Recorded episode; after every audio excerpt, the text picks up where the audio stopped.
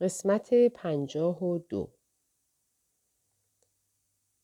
کوروش نظری به سرداران قشون نمود و گفت تیکران و سارباریس باید در اینجا حاضر باشند. طولی نکشید که این دو نفر نیز حاضر شدند. سپس کوروش شروع به سخن نمود و گفت صاحب منصبان شجاع من.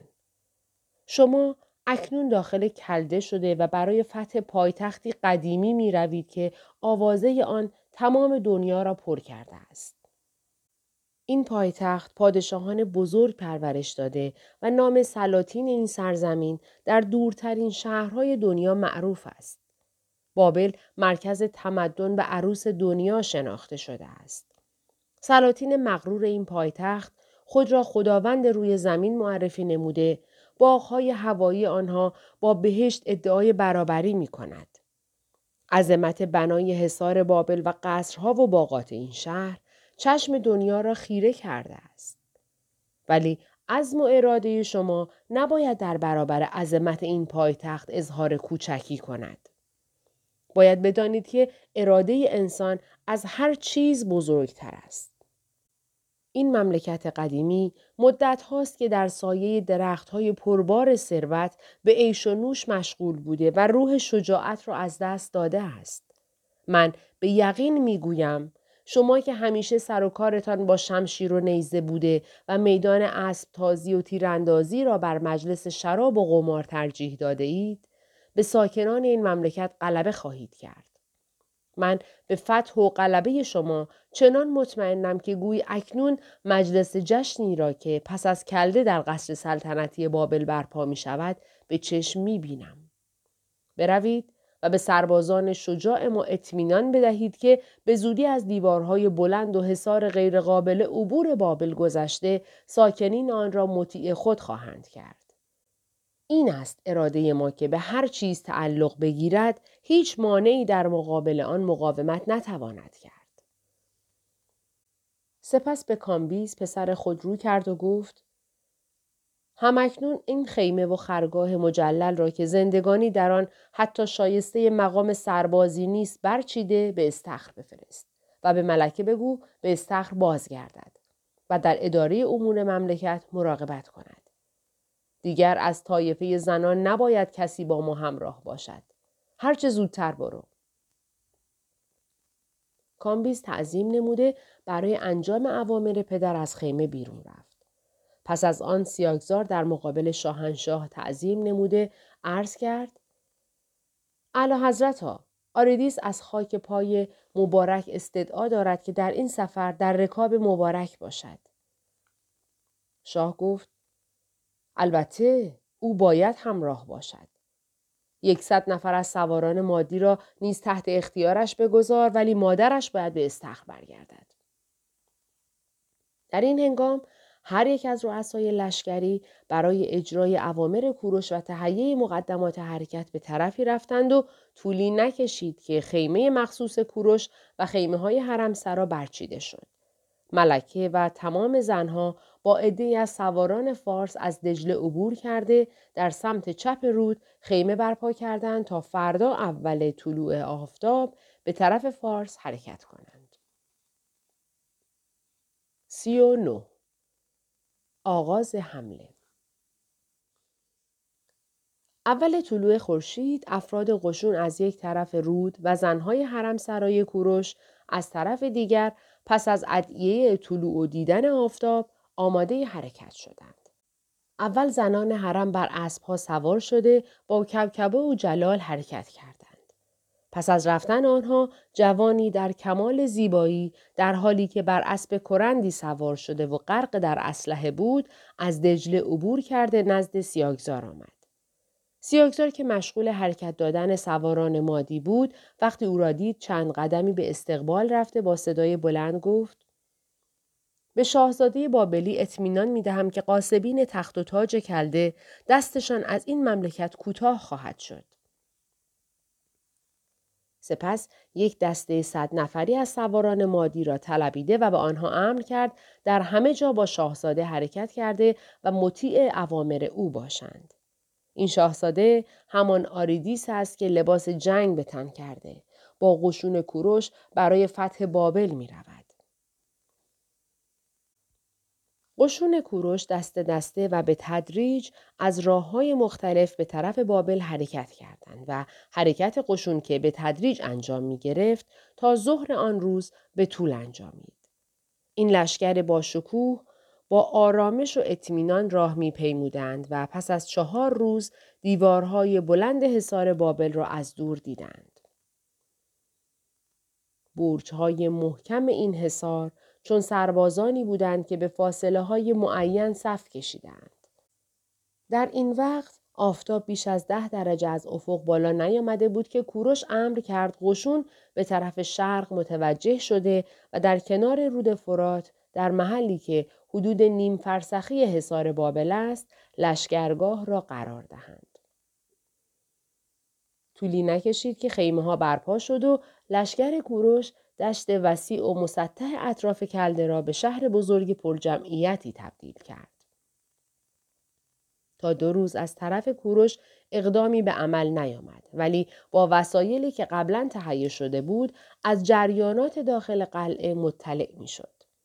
سرانجام روز سوم تمام سرداران خود را طلبید و پس از یک مشاوره جنگی که یک ساعت طول کشید امر کرد که تمام قشون برای نزدیک شدن به حصار بابل مهیا شوند. طبق امر کوروش قشون به سه صف تقسیم شد. صف جلو کسانی بودند که شمشیر و نیزه و امثال آن داشتند. صف عقبتر تیراندازان بودند و صف آخر اشخاصی بودند که اسلحه آنها منحصر به فلاخن بود. این صفوف سگانه به طرف حصار بابل پیش رفته اطراف حصار را محاصره کردند. همین که قشون ایرانی قدری نزدیک شد، قشون کلده از بالای دیوارها و برجهای حصار شروع به تیراندازی کردند. تیراندازان ایرانی نیز مقابله به مثل نموده و تیراندازی از طرفین آغاز گردید. صف عقبی قشون کوروش نیز بیکار نبوده فلاخن خود را به کار انداختند. در کلده فلاخن معمول نبود زیرا در بیابانهای کلده سنگ فلاخن یافت نمی‌شد. بنابراین به فلاخن اندازی نیز عادت نکرده و اغلب از این اسلحه ساده بی اطلاع بودند. کوروش نبودن سنگ در این سرزمین را پیش بینی کرده و به هر یک از سپاهیانی که فلاخن داشتند امر کرده بود مقداری سنگ فلاخن همراه بیاورند.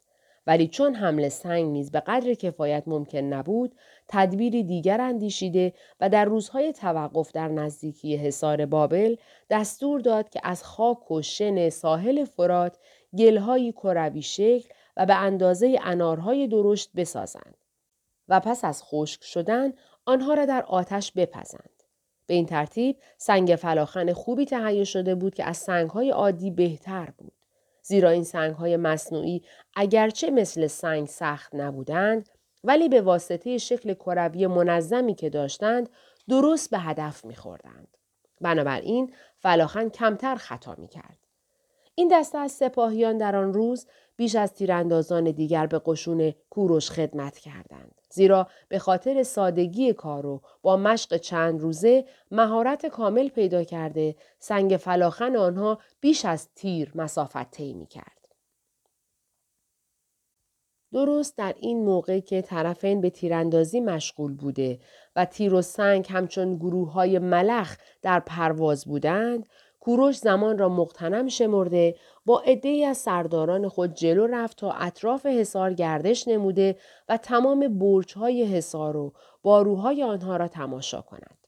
این کار مدتی طول کشید و وقتی یکی از برجهای کنار فرات را تماشا کرده و می‌خواست بازگردد سنگی که معلوم بود از فلاخن رها شده از بالای برج فرود آمد و بر پیشانی اسب کوروش اصابت کرده بر زمین افتاد. کوروش متوجه سنگ شد و به یکی از سواران امر کرد که پیاده شده سنگ را به کوروش بدهد. او نیز اطاعت کرد و سنگ را که پارچه سفیدی بر آن پیچیده و با ریسمان اطراف آن را بسته بودند برداشت و به کوروش داد. کوروش فورا ریسمان و پارچه را باز کرد قطع پوستی از زیر آن بیرون آورد. آن پوست حدود دو دقیقه نظر کوروش را به خود مشغول کرد. سپس با همراهان خود قدری عقب رفت تا به صف اول قشون خود رسید. در آنجا با همراهانش صفی کوچک تشکیل داده و امر کرد که تمام قشون از دو طرف برگشته و در پشت او صفهای منظم تشکیل دهند. به این ترتیب تمام قشون ستونی را تشکیل داد که کوروش با عده دیگر در جلوی آن ستون قرار گرفت. پس فرمان داد که قشون به عقب برود. همانطور که روی قشون به طرف حصار بود، عقب رفتند تا به لشکرگاه خود رسیدند. در واقع به وسیله همان سنگ فلاخن از داخل حصار به کوروش خبر دادند که چون سپاهیان کلده قشون شما را در اطراف حصار دیدهاند می‌خواهند از دروازه بیرون آمده به سپاه ایران حمله کنند بنابراین کوروش به این ترتیب قشون خود را جمع کرده به لشکرگاه بازگشت و مقصودی که از این محاصره در نظر داشت که همانا مشاهده استحکامات حصار از نزدیک بود انجام شد. چهل همکاری همانطور که پیش از این گفته شد برسی منجم رئیس رصدخانه و مقرب بالتازار شد و مصریه نیز بر جمعیتی حاکم گردید که اگرچه تعداد کمی داشتند ولی نفوذ تجاری آنها در کلده زیاد بود. این جمعیت از فردای همان روز که مصریه وارد بابل شد از داخل و خارج حصار مقدار زیادی گندم و جو و خرما خریداری کرده به تدریج در خارج حصار در انبارهای زیرزمینی ذخیره کردند. دو ساعت از شب گذشته همان روزی که کوروش با قشون خود برای بازدید از سنگرهای کلده حصار بابل را محاصره نمود چند نفر از عمرا، روحانیون و خاورد رئیس ساهرها از بالتازار اجازه خواستند تا با او درباره جنگ با کوروش مذاکره کنند. بالتازار در حالی که با نوازندگان و خوانندگان نشسته و مشغول بادگساری بود به آنها اجازه داد که به حضورش بیایند. در ضمن در همون اتاق پرده ای کشیدند که مطربان در پشت پرده واقع شده و شاه در طرف دیگر برای پذیرایی عمرا باقی ماند. برسی منجم نیز جزء عمرا و رؤسا برای مذاکره با بالتازار آمده بود. بالتازار که هنوز چندان مست نشده بود با آنها وارد گفتگو شد. در این مشاوره عدهای معتقد بودند که قشون کلده باید از دروازه های بابل بیرون آمده با کوروش جنگ کنند. و عده این کار را برخلاف مسلحت تصور کرده معتقد بودند که دروازه ها را ببندند و داخل حصار بمانند. بالاخره پس از مذاکرات زیاد بنا شد که دروازه ها را بسته و از بالای برج ها و دیوارها بجنگند. ضمن اینکه در موقع مناسب عده از دروازه ها خارج شده به جنگ بپردازند و دوباره به قلعه مراجعت کرده دروازه ها را ببندند. از آنجایی که همگی بر این عقیده بودند که کوروش نمی‌تواند این محاصره را تا مدت زیادی تحمل کند در آخر جلسه خاورد پیشنهاد کرد که این جلسه هر شب تشکیل شده و در خصوص جنگ مذاکره شود و در نتیجه قرار شد که بالتازار نیز در همان شب حکمی صادر نماید و به وسیله آن حکم سرداران و عمرا را دعوت کند که هر شب برای مشاوره حاضر شوند. مجلس مشاوره به پایان رسید و بالتازار منشی مخصوص خود را فرا خواند تا احکام مزبور را صادر نماید. در این هنگام که منشی داخل شده جلوی در ایستاده منتظر امر بود، برسی منجم گوشه پرده را بالا زد، اشاره مخصوصی به ساقی بالتازار نمود. فورا پرده بالا رفت و یکی از زنان رقاصی که بسیار زیبا بود، قدهی از شراب مخصوص اکباتان به دست گرفته مقابل شاه ایستاد و با تبسم دلنشینی آن را جلوی بالتازار نگه داشت. بالتازار نگاهی به صورت ساقی نمود، قده را گرفت و تمام آن را نوشید. سپس رو به منشی خود کرد و خواست به او دستور بدهد که احکام را صادر نماید که ناگهان صدای ساز به گوش رسیده یکی از خوانندگان زن که آواز دلکشی داشت شروع به خواندن نمود. پس از خواندن چند شعر در پایان آواز شعری خواند با مطلع من که در مجلسم ستاره زهره ساز می‌زند از خنجر ستاره بهرام چه باک دارم؟ با این مفهوم که بگذارید دشمن در بیابان ویلان باشد. من با تو این معبود روح من. در این قصر در کنار نهر فرات خوش خواهم بود. بالتازار با شنیدن این اشعار رو به خواننده کرد و گفت آفرین! عقیده تو بهتر از تمام کسانی است که من با آنها مشورت می کردم. سپس نگاهی به منشی خود نموده در حالی که زبانش در اثر شراب لکنت پیدا کرده بود گفت برو برو هر چه می‌خواهی بنویس. اگر هم چیزی ننوشتی مختاری. منشی از اتاق بیرون رفت و مجلس طرب گرم شد. برسی نیز بالتازار را در همان حال گذاشت از قصر سلطنتی بیرون آمد به طرف باغهای واژگون روانه شد و در نزدیکی آن باغها از جاده خارج شده داخل نخلستانی گردید. در آنجا مصریه را منتظر خود دیده شرح واقعه را برای او بیان کرد و گفت از امشب دیگر بالتازار سرش از اثر باده و داروهای خیالی خالی نخواهد شد. عمرای کلده هم اگرچه به خاطر اینکه بالتازار دانیال را از خود دور نموده از او خوشنودند ولی هیچ یک با او صمیمی نیستند. از این گذشته هیچ کدام رأی قاطعی ندارند. و مهمتر اینکه اگر بالتازار حکمی ندهد عمرا و روحانیون به خاطر اختلافی که با یکدیگر دارند نمی توانند اقدام به کاری بکنند زیرا هیچ کدام حاضر نیستند رأی دیگری را به اجرا بگذارند. مصریه گفت فلاخن اندازی که قرار بود در برج ها باشد تهیه شد یا نه؟ بله دیروز پس از آنکه فلاخن اندازان ایرانی را آوردند و قاعده کار کردن با آن را به بعضی عمرا گفتم عدهای که قبلا با آنها مشق فلاخن داده شده بود با آنها معرفی نموده و راهنماییشان کردم پنج نفر از فلاخن اندازان از افراد خودمان هستند که دو نفر آنها در برجهای سمت مغرب دو نفر در سمت شمال و یک نفر در سمت مشرق در برج نزدیک رود فرات مستقر هستند. من هم امروز از خارج حصار نامه از فرخ گرفتم. به راستی فرات قاصد خوبی است. این دومین نامه است که در مدت سه روز برای من آورده. در نامه چه نوشته است؟ نوشته که هر خبری باشد خیلی زود باید به ما اطلاع دهید و نیز نوشته که هر روز در نزدیکی برج سمت مغرب نزدیک فرات منتظر اخبار شما می شدم. شما در ساحل فرات همانجا که این نهر از شبکه آهنی عبور کرده داخل حصار می شود صبح قبل از طلوع آفتاب و عصر نزدیک غروب منتظر نامه من باشید. اخباری نوشته ای یا نه؟ بله نوشتم. سپس دست به جیب خود برد نامه ای بیرون آورد و به برسی داد و گفت فلاخن اندازی که در برج سمت مغرب نزدیک فرات است فرخ را نمی شناسد. پس باید او را ببینم و فرخ را معرفی کنم. فردا اول آفتاب بیایید با هم به برج برویم تا شما فرخ را به او معرفی کنید. ولی او خود کوروش را می شناسد و نامه مرا به او می تواند برساند. مصریه پس از اندکی تعمل گفت ولی نامه من باید به فرخ برسد نه به کوروش. برسی نگاه پرمعنایی به مصریه نمود و گفت به او سفارش خواهم کرد که نامه شما را فقط به طرف فرخ پرتاب کند.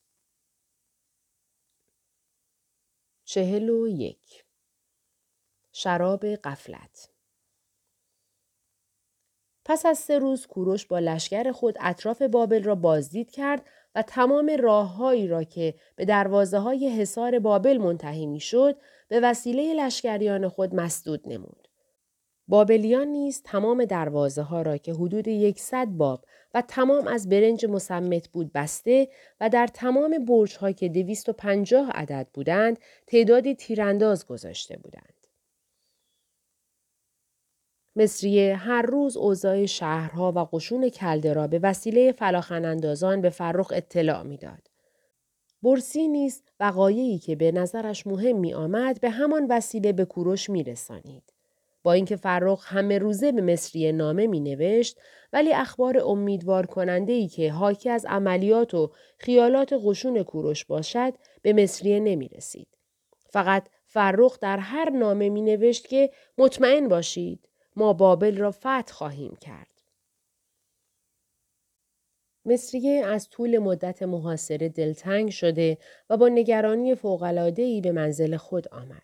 در همان اتاق در گوشه نشست و در را به روی خود بسته و حتی به خادمه خود هم اجازه نداد که داخل اتاق شده چراغ را برایش روشن کند.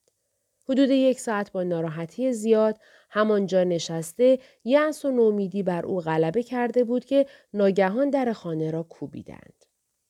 زنمویش در را باز کرد و طولی نکشید که در اتاق مصریه نیز با حالت مخصوصی زده شد. مصریه برخواست و پشت در رفت. کسی که در را میکوبید گفت خانم برای چه در اتاق تاریک نشسته اید؟ مصری صدای او را شناخت که برسی منجم است.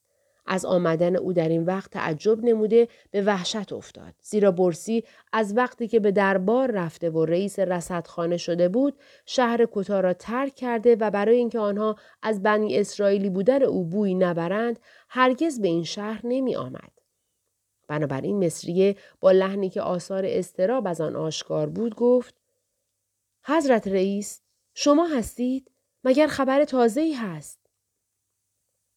برسی آهسته گفت بله من هستم ولی متوجه باشید که من را رئیس خطاب نکنید.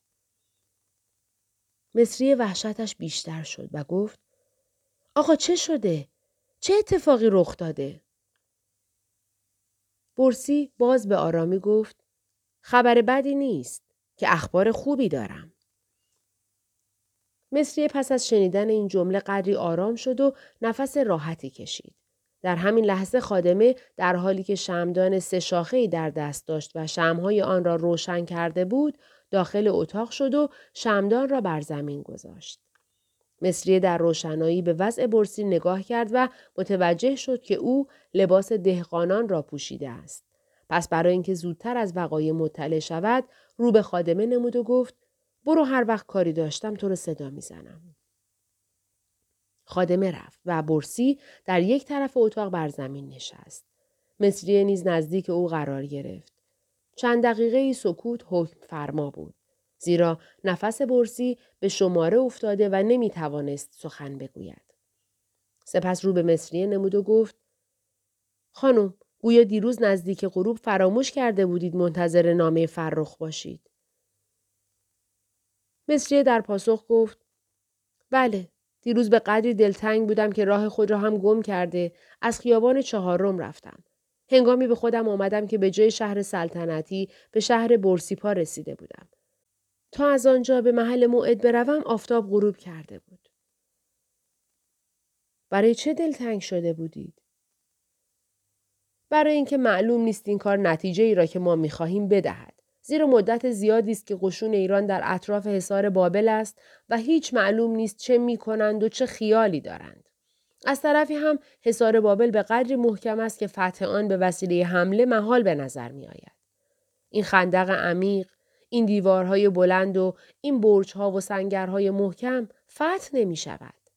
با محاصره هم خود شما بهتر می دانید که این حصار باز شدنی نیست. زیرا زمین های زراعتی و باغات خرما و میوه‌جات آنقدر زیاد است که ممکن است سالها کلدانی ها در اینجا بمانند و نیازی به چیزی نداشته باشند. درست برخلاف ایرانیان که باید آزوغه خود را از شهرهای دور دست بیاورند. از قرار معلوم دو هفته است که از انبارهای مخفی ما گندم و آزوغه بیرون میآورند.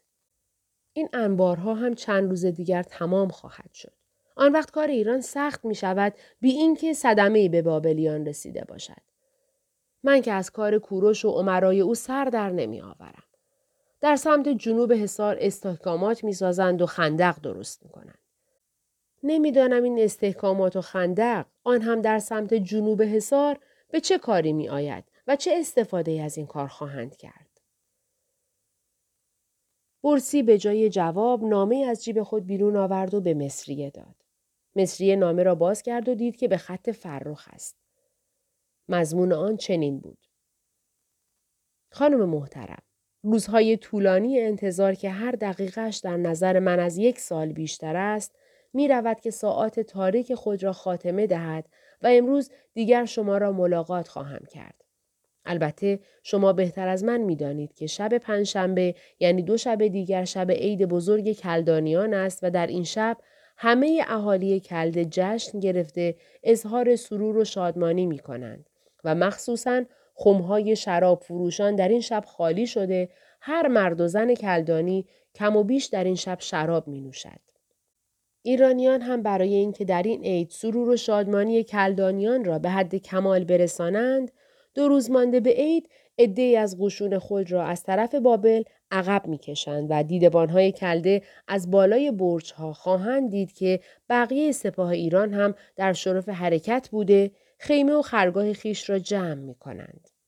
البته این خبر در درباریان و روحانیون و عموم اهالی کلده سرور دیگری ایجاد نموده جشن عید امسال به مراتب با شکوهتر شده بیش از هر سال به عیش و اشرت می پردازند.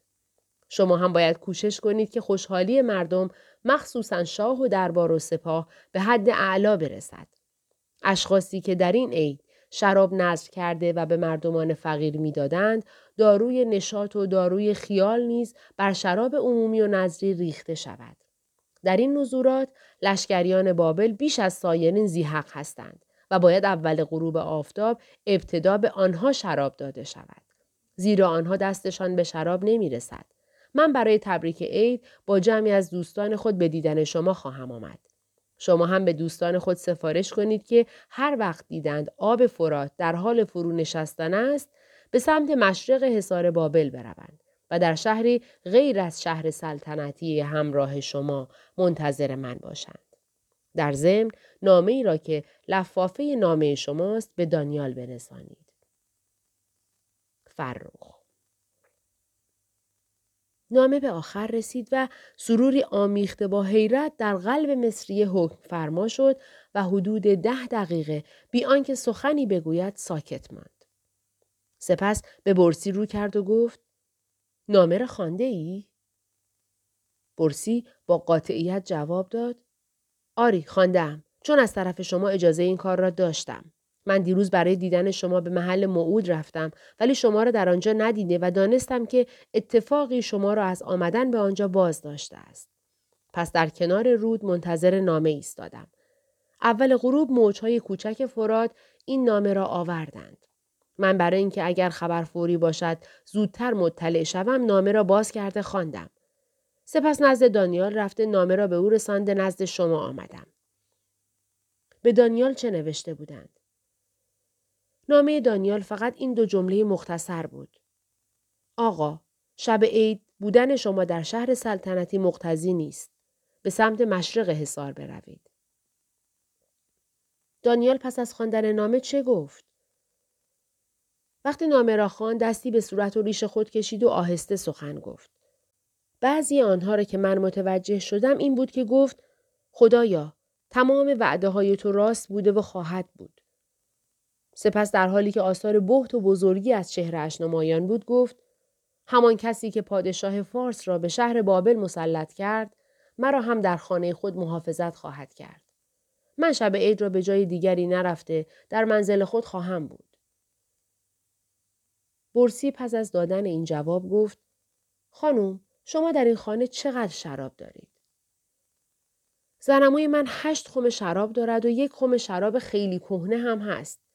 یک خم از شرابها نظر شب عید است ولی در این عید ممکن است سه خم از آنها نظر عید شود.